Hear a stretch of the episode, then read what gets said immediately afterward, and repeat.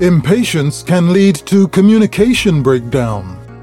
Impatience can lead to bad communication. I mean, who has the time for patience these days? The technology that fills modern life has got us into the habit of expecting immediate feedback. Even waiting one minute for the food to heat in the microwave seems like an eternity. And don't talk about the extra five seconds it takes for that guy in the car in front to move off from the traffic lights. Oh my gosh, seems like forever.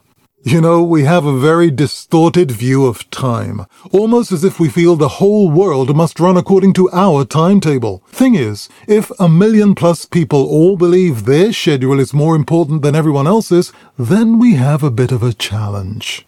Even when talking to people, we get impatient when someone doesn't get to the point right away. We hear, but we don't listen. We just want them to finish talking so we can get our point across. But if we have not really listened, it's unlikely that we got the correct message. Patience can do a lot to improve communication.